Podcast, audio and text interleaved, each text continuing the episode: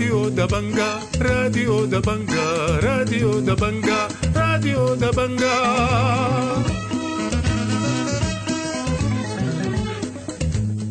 أهلا ومرحبا بكم مستمعي راديو دبنجا الأعزاء في برنامجنا اليوم الاثنين الموافق 4 ديسمبر عام 2023. برنامجنا بيشتمل على نشرة الأخبار وبرامج أخرى متفرقة، ولكن في البداية حنقدم لكم نشرة الأخبار وإليكم عناوينها.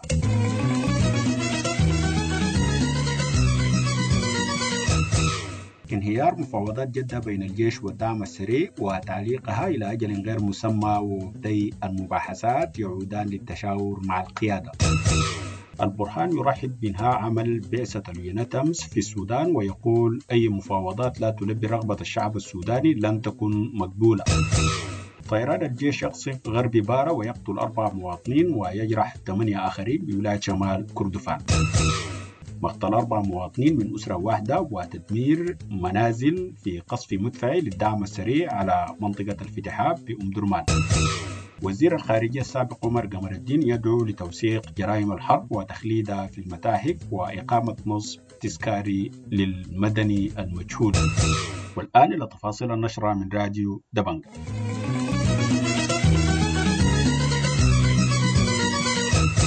رحب رئيس مجلس السيادة وقائد الجيش الفريق البرهان بقرار مجلس الأمن الذي قضى بإنهاء عمل بعثة اليونامس في السودان ونقل مهامها لوكالات الأمم المتحدة المتخصصة العاملة بالبلاد، وحذر البرهان المسؤول الأممي الجديد رمضان لعمامرة من مصير مماثل لسلفه فولكر في حال انحيازه لطرف من الأطراف السودانية، وأكد خلال خطاب له بمدينة ود مدني يوم الأحد استمرار تعاون حكومة السودان مع الأمم المتحدة في حال جاءت بعثة محايدة تساعد على إعادة الأمن والاستقرار. وأضاف البرهان من مدني في ذات الخصوص: نحن برضو واحدة من الأدوات اللي احنا ما قبلناها بعثة اليونامس. طبعا نفتكر أنه العالم استجاب لرغبتنا في أننا ننهي وجود هذه البعثة. نحن لا نرفض العمل مع الأمم المتحدة ولا نرفض التعاون معها، لكن تجيب لنا بعثة محايدة تساعدنا في أننا نعيد الأمن والاستقرار للسودان. ومن جهة تانية وجه البرهان انتقادات للذين يدعون لحل الأزمة السودانية من الخارج، وقال إنه كثير من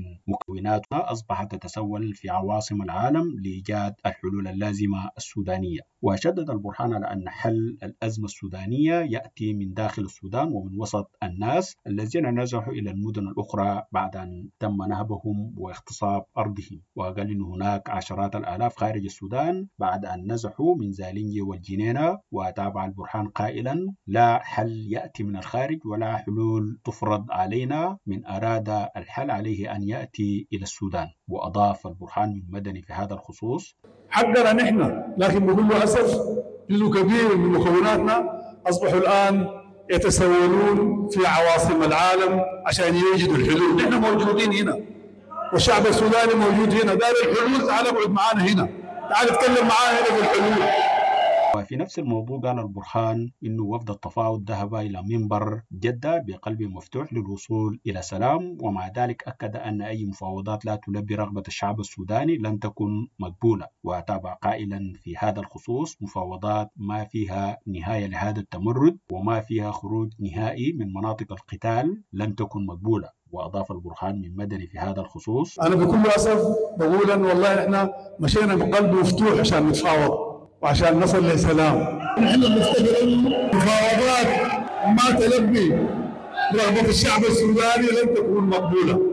مفاوضات ما فيها نهاية لهذا التمرد، مفاوضات ما فيها خروج نهائي من مناطق القتال ما حتكون مقبولة.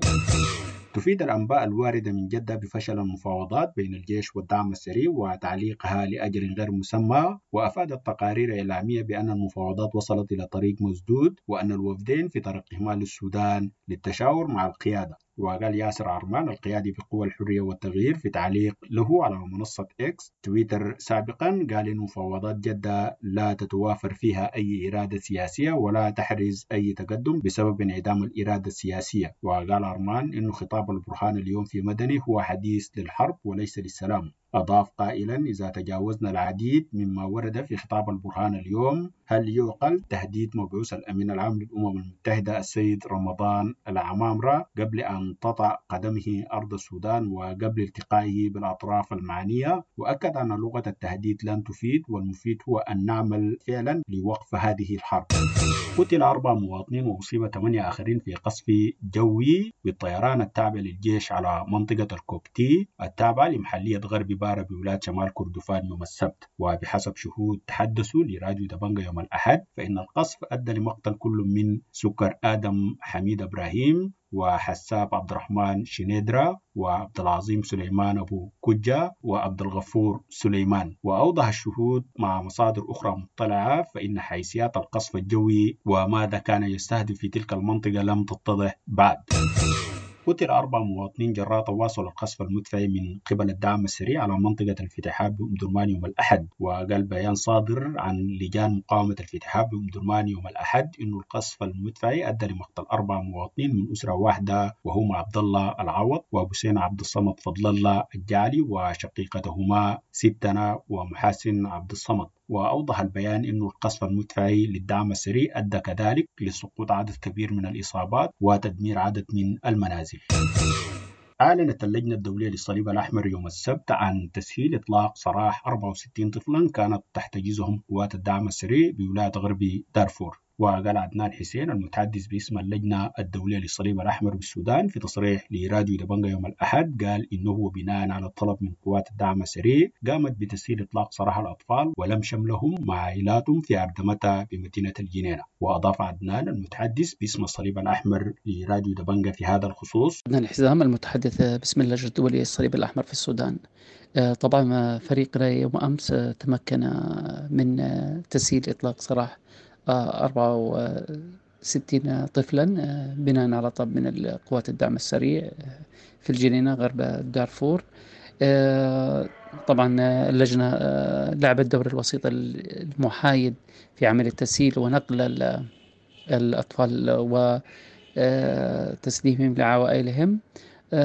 طبعا مثل هذه الخدمات أو مثل هذا الدور التي تلعبه اللجنة الدولية الصليبي الأحمر يأتي بناء على طلب الأطراف المنخرطة في الصراع، وتقوم اللجنة الدولية الصليبي الأحمر بدافع إنساني بحت في تسهيل مثل هذه العمليات. وخلال الفترة الماضية ومنذ أبريل الماضي تمكنت اللجنة الدولية الصليب الأحمر من لعب هذا الدور في هذا الدور في إطلاق سراح أكثر من 260 محتجز. أعلنت مفوضية العون الإنساني بولاية شمال كردفان أن عدد مراكز إيواء المتأثرين من الحرب تجاوز 100 مركز بالولاية، بينهم 80 مركز للإيواء بمدينة الأبيض. وقال المفوض طارق أمين أبو البشر إنه برنامج الغذاء العالمي قدم 250 طن من المواد الغذائية للاجئين من دولة جنوب السودان و98 طنا للمتأثرين بالحرب عبر منظمة الإغاثة الإسلامية. ووصف الوضع الصحي للمتأثرين بمراكز الإيواء بشمال كردفان بأنه مستقر. دعا وزير الخارجية السابق عمر قمر الدين إسماعيل لإطلاق حملة واسعة لرصد وتوثيق جرائم الحرب والجرائم ضد الإنسانية التي تعرض لها الشعب السوداني في الحرب الدائرة بين الجيش وقوات الدعم السريع. وشدد عمر قمر الدين في مقابلة مع راديو دبنجا حول وقف الحرب وتوثيق الانتهاكات، شدد على أهمية التوثيق من أجل رد الحقوق وضمان عدم تكرار مثل هذه المآسي. وأكد عمر قمر الدين في الجزء الثاني والأخير من المقابلة حول توثيق الانتهاكات يبث في وقت لاحق، أكد أن الهدف من هذا التوثيق هو رد الحقوق للضحايا وتحقيق العدالة وضمان عدم الإفلات من العقاب، وذلك بإجراء محاكمات لمعاقبة الجناة الذين ارتكبوا جرائم الحرب والجرائم ضد الإنسانية من قتل ونهب واغتصاب خلال هذه الحرب. كما شدد عمر في المقابلة أيضا على ضرورة أن يكون التوثيق شامل ودقيق لكافة القضايا الاجتماعية والصحية والاقتصادية. وأضاف عمر قمر الدين إسماعيل وزير الخارجية السابق لراديو دبنجا في هذا الخصوص: مثل توثيق الانتهاكات أهمية الأساسية إنها تحفظ حقوق الناس، وإنها تفكر في إنه لا تعاد مثل هذه الجرائم في البلاد مرة أخرى. الآن أنا بناشد الناس اللي قاعدين يوثقوا لهذه الجرائم ولهذه الانتهاكات إنه يحتفظوا بالتوثيقات الموجودة عندهم. وفي ذات السياق دعا عمر قمر الدين إلى تخليد حروب السودان كما حدث في بلدان أخرى في العالم عبر إنشاء متاحف تذكارية وإقامة نصب تذكاري لما سماه بالمدني المجهول ترميز لضحايا الحرب من المدنيين على غرار فكرة الجندي المجهول الذي تنصبه الجيوش تخليدا لذكرى شهدائهم. وشرح عمر في مقابلة مع راديو دبنگا حول توثيق الانتهاكات ما يعنيه بمتاحف تخليد الحروب، وقال لراديو دبنگا أن تلك المتاحف يتم فيها وضع هذه الانتهاكات والمآسي التي خلفتها الحرب لتكون راسخة في أذهان وذاكرة الشعب السوداني ودرسا مستفادا للشعوب الأخرى. وقال هذه ليست دعوة احتفائية بالحرب نفسها بقدر ما هي تذكير مستمر بتاريخنا المظلم وحتى لا تتكرر مرة أخرى، ونتأكد أننا قد تعافينا منها وانطلقنا نحو المستقبل. ودعا عمر أيضا إلى ضرورة إقامة نصب تذكاري لما سماه بالمدني المجهول تخليدا لذكرى شهداء الثورات السودانية على غرار الجندي المجهول الذي تنصبه الجيوش تخليدا لشهدائها، مشيرا إلى أن في المدنيون هم المتضررين من الحروب وهم الذين عانوا منها وانتهكت كرامتهم دون أسباب سوى أنهم كانوا مواطنين. وأضاف عمر قمر الدين إسماعيل وزير الخارجية السابق لراديو دبنجا في هذا الخصوص: يجب أن يقام متحف لتخليد الشهداء ولذكرى الحرب في السودان عشان الناس تعرف إنه دي كانت جزء من التاريخ المظلم للسودان ويتذكروه عشان يكون عبرة للسودانيين وللشعوب الأخرى اللي قدام. يجب أن يقام نصب للمدني المجهول مش الجندي المجهول. الجندي المجهول موجود أصلا في السودان ونحن بنخلي ذكرى جنودنا اللي ماتوا في حروبنا، لكن يجب أن يتم تخليد المدني المجهول، نعمل نصب تذكاري للمدني المجهول، لأننا في حربنا هذه اللي استمرت في شهر الثامن وفي حروبنا اللي كانت منذ بدء التاريخ فيجب أنه يتم تخليد ذكرى المدنيين اللي تم انتهاك كرامتهم وقتلوا وشردوا من غير سبب إلا أنهم كانوا مواطنين في هذه الدولة.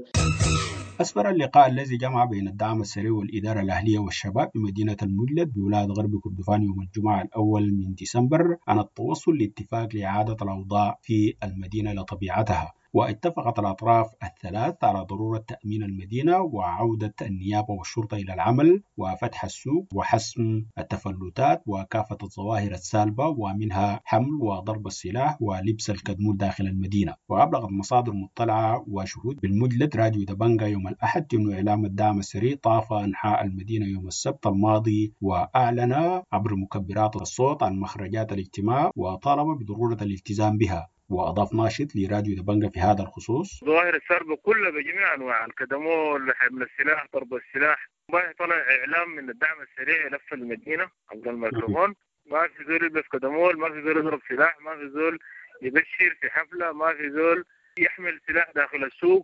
الفوضى كلها الموجودة في الميلة دي انحسمت تماما وأمن السوق وأمن المرافق الحكومية وبدأوا يرجع الشرطة وكذا يعني.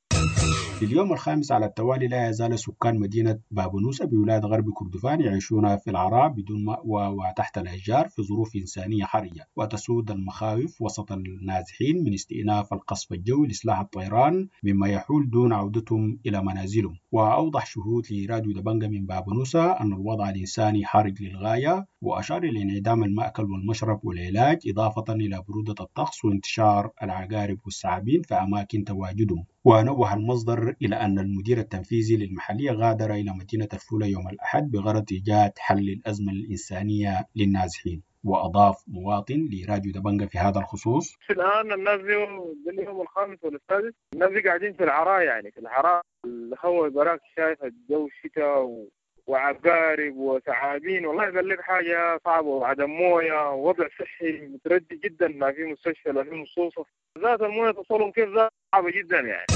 شهدت مدينة الفولة بولاية غرب كردفان يوم الأحد الثالث من ديسمبر هدوءا حذرا بعد حالة الانفلات الأمني وعمليات النهب التي شهدتها خلال اليومين الماضيين في تزامن مع انتشار عناصر الجيش في سوق المدينة. وقال شهود لراديو دبنگا من مدينة الفولة أن الوضع عاد إلى طبيعته يوم الأحد، وأعيد فتح سوق المدينة إضافة إلى عودة بعض المؤسسات للعمل ومن بينها وزارة المالية. وأشار الشهود إلى أن الجيش أقام عدد من نقاط الارتكاز بغرض السيطرة على الوضع الأمني مع اختفاء ظاهرة المواتر والمسلحين التي شهدتها المدينة خلال الأيام الماضية. وأضاف مواطن لراديو دبنگا من مدينة الفولة في هذا الخصوص: الليلة الجيش نزل الارتكازات في مظهر عالي بتاع دراجات نهرية وحمل السلاح. الليلة الحاجة دي الليلة مجرد ما الجيش وصل انحصرت، يعني كان المواتر حركتها انحصرت وحمل السلاح انتهى.